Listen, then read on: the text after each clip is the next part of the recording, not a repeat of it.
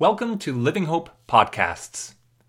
If you want to learn more about Living Hope and our ministries, you can find us online at livinghopecrc.ca. We hope you appreciate today's message. Good morning again, Living Hope. I invite you to take out your Bibles at this point and to go to Luke chapter 15. Uh, as you're grabbing your Bibles and, and finding your place, just a reminder uh, we are in the second week of Lent, and we're doing our series, Stories Along the Way. Uh, we're, we're looking at the parables that Jesus told as he resolutely set his face towards Jerusalem. The parable that we're looking at today is the, the parable of the lost coin, but as we read through this passage, we're going to read verses 1 through 10, and I want you to pay attention to the first few verses to look at the context. Why does Jesus tell these stories? And then I want you to look particularly at those last two verses, at the story of the lost coin, uh, because that will be our, our second focus as we look through this passage today. Let's read God's word together. Before reading, let's also pray the prayer of illumination. Send your Spirit among us, O God as we meditate on the sacrifice of Jesus Christ. Prepare our minds to hear your word. Move our hearts to accept what we hear. Purify our will to obey in joy and faith. This we pray through Christ our Savior. Amen. Now the tax collectors and sinners were all gathering around to hear Jesus. But the Pharisees and teachers of the law muttered, This man welcomes sinners and eats with them. Then Jesus told them this parable Suppose one of you has a hundred sheep and loses one of them. Doesn't he leave the ninety nine in open country and go after the lost sheep until he finds it? And when he finds it, he joyfully puts it on his shoulders and goes home. Then he calls his friends and neighbors together and says, Rejoice with me, I've found my lost sheep. I tell you, in the same way, there will be more rejoicing in heaven over one sinner who repents than over 99 righteous persons who do not need to repent. Or suppose a woman has 10 silver coins and loses one. Doesn't she light a lamp, sweep the house, and search carefully until she finds it? And when she finds it, she calls her friends and neighbors together and says, Rejoice with me I have found my lost coin. In the same way, I tell you, there is rejoicing in the presence of the angels of God over one sinner who repents. The word of the Lord. Thanks be to God.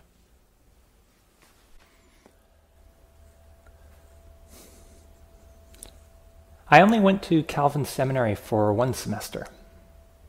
During that time, I was encouraged to check out the different churches around since we didn't have a vehicle. Uh, several students would get together and we would go to a different church every couple of weeks. One church that was suggested by one of our professors was a mega church in Grand Rapids that had a reputation for uh, getting some of the members from smaller churches. We came into that church uh, muttering to ourselves muttering about how flashy their advertisements were, muttering about how the, the size of this church couldn't imitate uh, the more intimate, smaller gatherings that, that we had in our own church communities. Muttering about how their, their performance based worship probably couldn't do a good job of bringing participation for everybody. We got there on baptism day particular day of celebration for them. They were baptizing members who had recently started attending church and were committing themselves to Jesus. The different people walked up and shared their stories, their testimonies. Some had familiar stories of growing up in a church, others more drastic stories, but each was honest. Each shared this longing for the kingdom of God. Uh, when the service finished, uh, some of the bravest uh, amongst us that had gone into that service muttering uh, had some words of rebuke. Uh, we, we came in skeptical and critical, uh, but we left encouraged in, in, what God was doing and excited to bring some of the insights into our communities, the, the power of testimony and celebration for community. Now, in order to appreciate the story of the lost coin, I think it's important uh, to name our places of potential muttering. Muttering is the context of the story of the lost coin. Now, tax collectors and sinners were gathering around him. But the Pharisees and teachers of the law muttered. When I picture teachers of the law, I picture this mutter, mutter, mutter. They were muttering under their breaths amongst each other. How could Jesus be eating with these people? Doesn't he know what kind of things they do? Doesn't he know that spending time with them makes them impure? The picture of us visiting the church could probably look fairly similar. Mutter, mutter, mutter. This is no surprise. When it comes to muttering and grumbling, muttering and grumbling, uh, we are naturals. Looking at the history of God's people, we find it's full of stories of people muttering and grumbling. Uh, perhaps the most famous is in Exodus chapter 15. Uh, this is a story like right after Israel gets out of Egypt. Uh, they, they burst out into praise and in song. So, chapter 15 of Exodus uh, begins with this song of praise to God.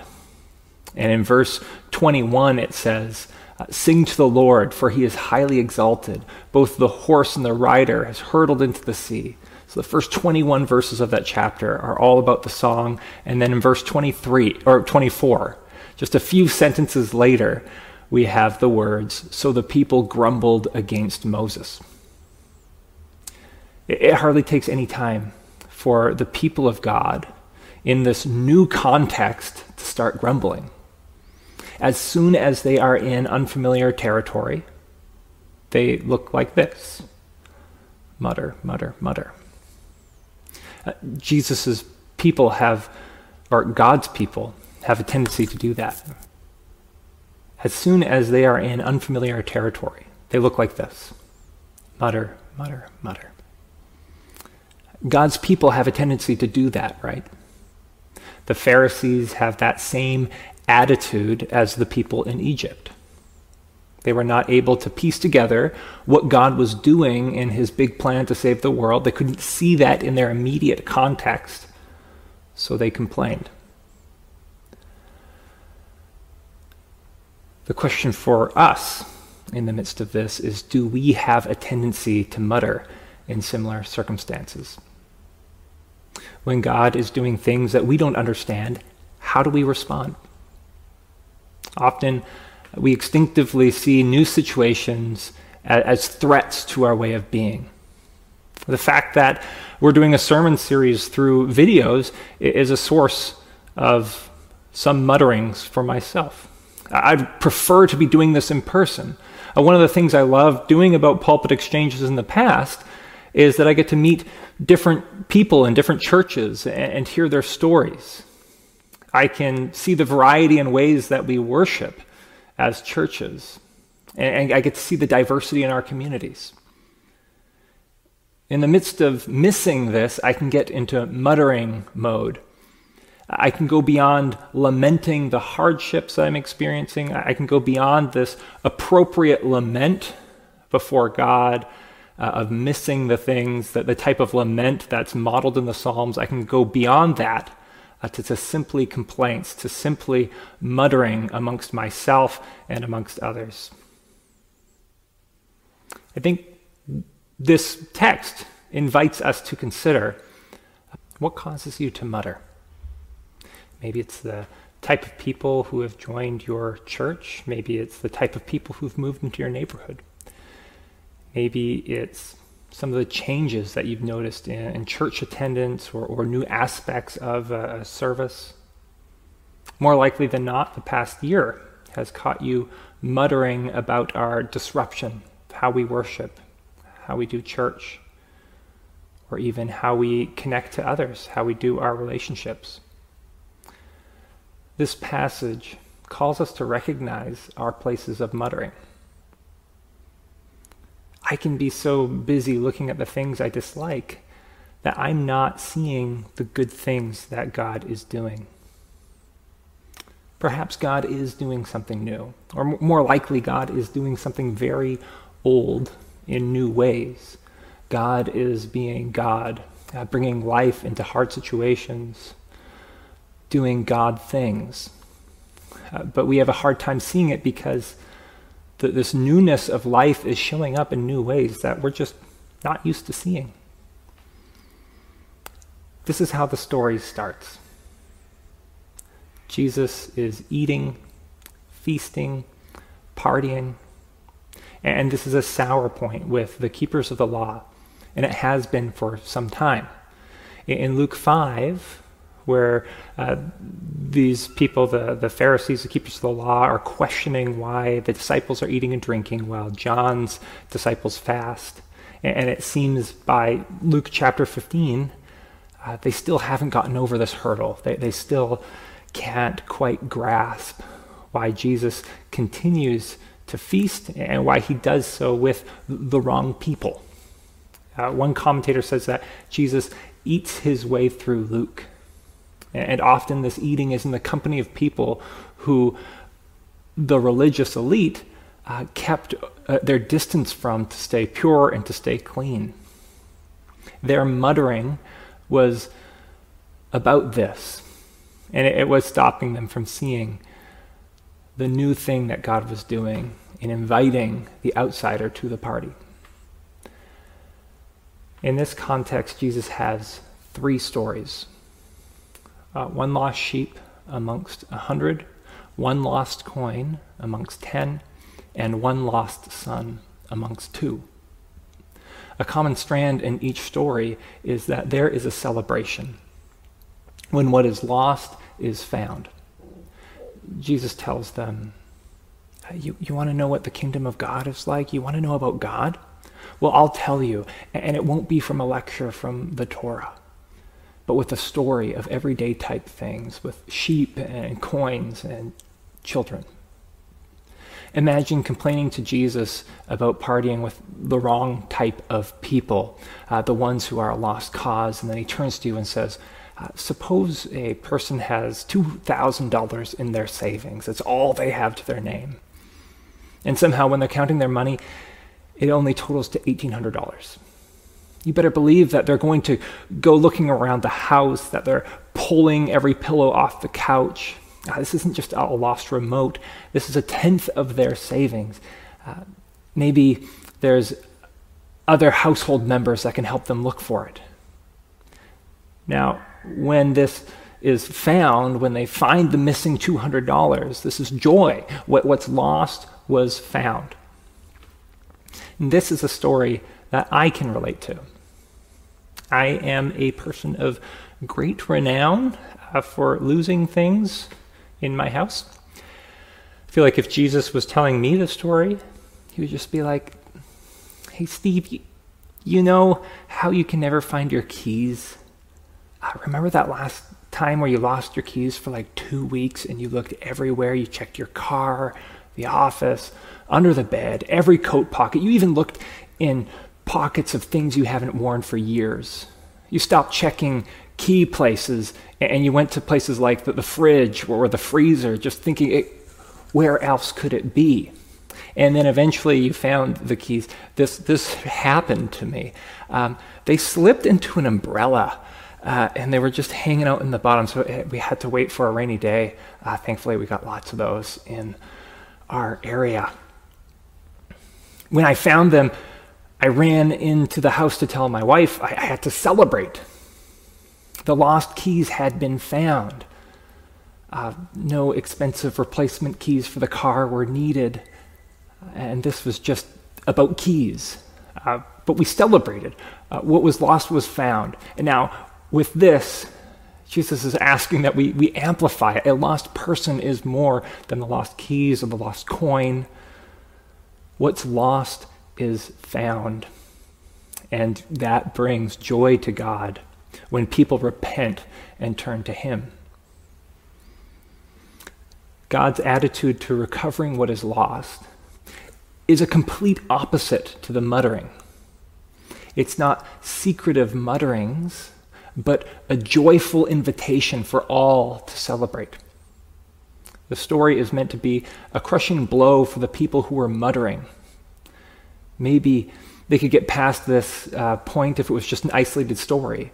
Uh, but this is one of three stories in a row where the central theme is celebration and welcome for those who are lost, instead of muttering about the changes that are happening. Now, I want you to resist an impulse that we might have when we look at this story and others. Uh, sometimes, at least an impulse that I have when I read it, is to see it as Jesus telling people to be missionaries, to, to go out and seek the lost, where, where we put ourselves in the place of, of the shepherd or of the woman looking for the coin. But in its place in, in these stories, we aren't the sheep, or we, we aren't the people looking for it, we're the sheep or the coin. Uh, we are the lost souls needed to be found. Uh, the parables aren't first and foremost about us, uh, but they're about God. Uh, Jesus is giving an insight about who God is, the type of character of God that we have. And by the way, uh, this is the only parable where an analogy for God is a woman. In the context of ancient Israel, using the analogy of a woman to describe God would have been shocking in itself, let alone the idea of God rejoicing when the wrong type of people gather around him. What does the story teach about God? While the law keepers mutter, God throws parties when we repent. Look at what's repeated in verse 7 and then in 9 and 10. I tell you that in the same way there will be more rejoicing in heaven over one sinner who repents. Or later in verses 9 and 10, in the same way, I tell you, there is more rejoicing in the presence of angels of God over one sinner who repents. Both stories center in on rejoicing. They are the rejoicing of God and, and all of heaven when what is lost uh, is found. Finding in both stories is equated with repentance. And this, I think, demands at least a brief look at the word repentance, since this is the cause of such rejoicing. Repentance, in this instance, is a turning from. It's turning from sin, but also a turning towards God. Repentance communicates more than just confession, it's more than just confessing our wrongdoings before God. It's admitting our failures, speaking them to God, but also making that commitment to be in that right relationship with God again. Repentance speaks towards renewed standing in relationship. These are not mere tax collectors and sinners.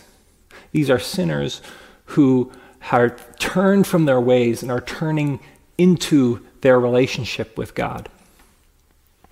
The God that we're introduced to in this story is one of grace and one who longs for his people to return to him. It is a message of gospel where God is the one who rescues and welcomes. I don't know who needs to hear this, but hear this gospel word for you. When you turn to God in repentance, God does not mutter Oh, here they come again. God rejoices in your return. The coin is not scolded in our story, but rejoiced over. God is not disgusted, but delighted when we turn to Him, recognizing that we need His help. This is true for you and for others who may not, not, may not have their lives fully together. Repentance signals God's joy because it restores what is lost. It's not an insult for Jesus to be eating with these people, but a sign of God's kingdom coming. In fact, the food that Jesus is sharing with the tax collectors and sinners is a pale imitation of the feast in heaven, in the joyful celebration of what is lost is found. That God is about celebration and welcoming to a party. Luke tells this story as one of several stories that Jesus tells as he resolutely sets his face towards Jerusalem, to the cross. This story then is one that can enrich our understanding of what salvation is. Sometimes when we think about salvation, we think of it in terms of power, that God has the power to save us. But the image of joyful welcome to the party is more than just an image of power, but one of relationship and intimacy. God is not just doing a, power move in rescuing us in salvation. God is welcoming us into a community. There's a, a lesson here in how the kingdom works. It's like a community that when one goes missing, all are affected. When one is restored, we are called into celebration. The response then, when we see a sinner eating with Jesus, good. The response was excitement, celebration. Jesus is eating with tax collectors and ill repute. Throw a party, laugh, enjoy each other's company. We were incomplete without these people, and now they are back. Salvation is looked at not so much as a rescue in these stories, but being drawn into this eternal celebration. Now, if that's what it says about God and salvation, what does it say about us? We are called to join in the rejoicing of God. If we are not primarily rejoicing when newcomers come, if we're not people of hospitality and welcome, then we're missing a big part about what it means to join in God's celebration. The muttering of the Pharisees is not just bad because it sounds like complaining. It's the opposite of the rejoicing and the, when we see the good things that God is doing. It's the opposite of joining into the joy that God brings in welcoming people into restored relationship. I started with a story about a time that I visited a big church and caught myself muttering, recognizing the Pharisee in myself. This didn't mean that I suddenly agreed with everything that they were doing and that I joined that church. I still think that God is doing something very special in smaller communities. However, moving past my mutterings reminded me that God might be doing things in places that I don't fully understand. It reminded me of how infectious the joy can be when we celebrate one another and actually participate in the celebration that's going on in heaven.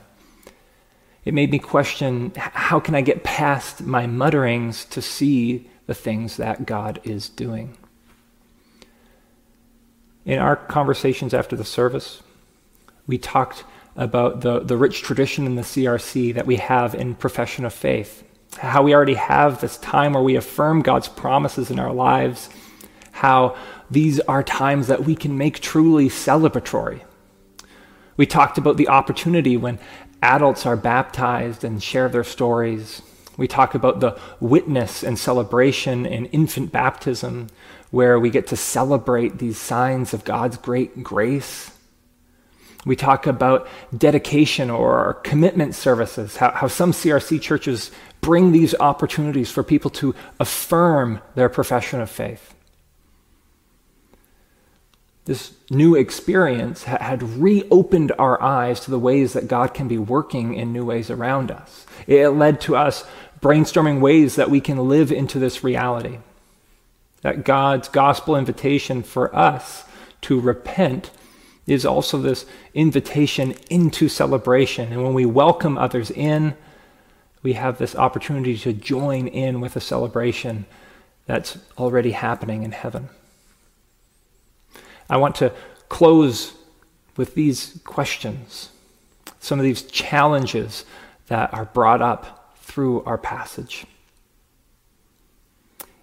Is God working in new ways in your life, in your church, in ways that you can't quite see yet, that might be causing us to mutter? Are there places where we are currently muttering where we could be invited to see the joys of new things that God is doing. How can you show welcome and celebrate those who are tuning into your services? How might you be able to show uh, the willingness to join into the celebration? Let's pray. Dear Lord, thank you for the party that you invite us into. Thank you for the welcome to something full that is incomplete without us. Draw us to repentance, knowing that you do not mutter, turn us away, but that you celebrate in our return to you. Thank you that you go out looking for us and help us to be rejoicers, people who join in the celebration in heaven when we see people sitting down with you. May we live in light of the grace that you have shown us. We pray this in your name. Amen. Thank you for listening. We hope that you are encouraged and challenged in the message and through the work of the Spirit. Once again, if you want to learn more about Living Hope, you can find us online at livinghopecrc.ca.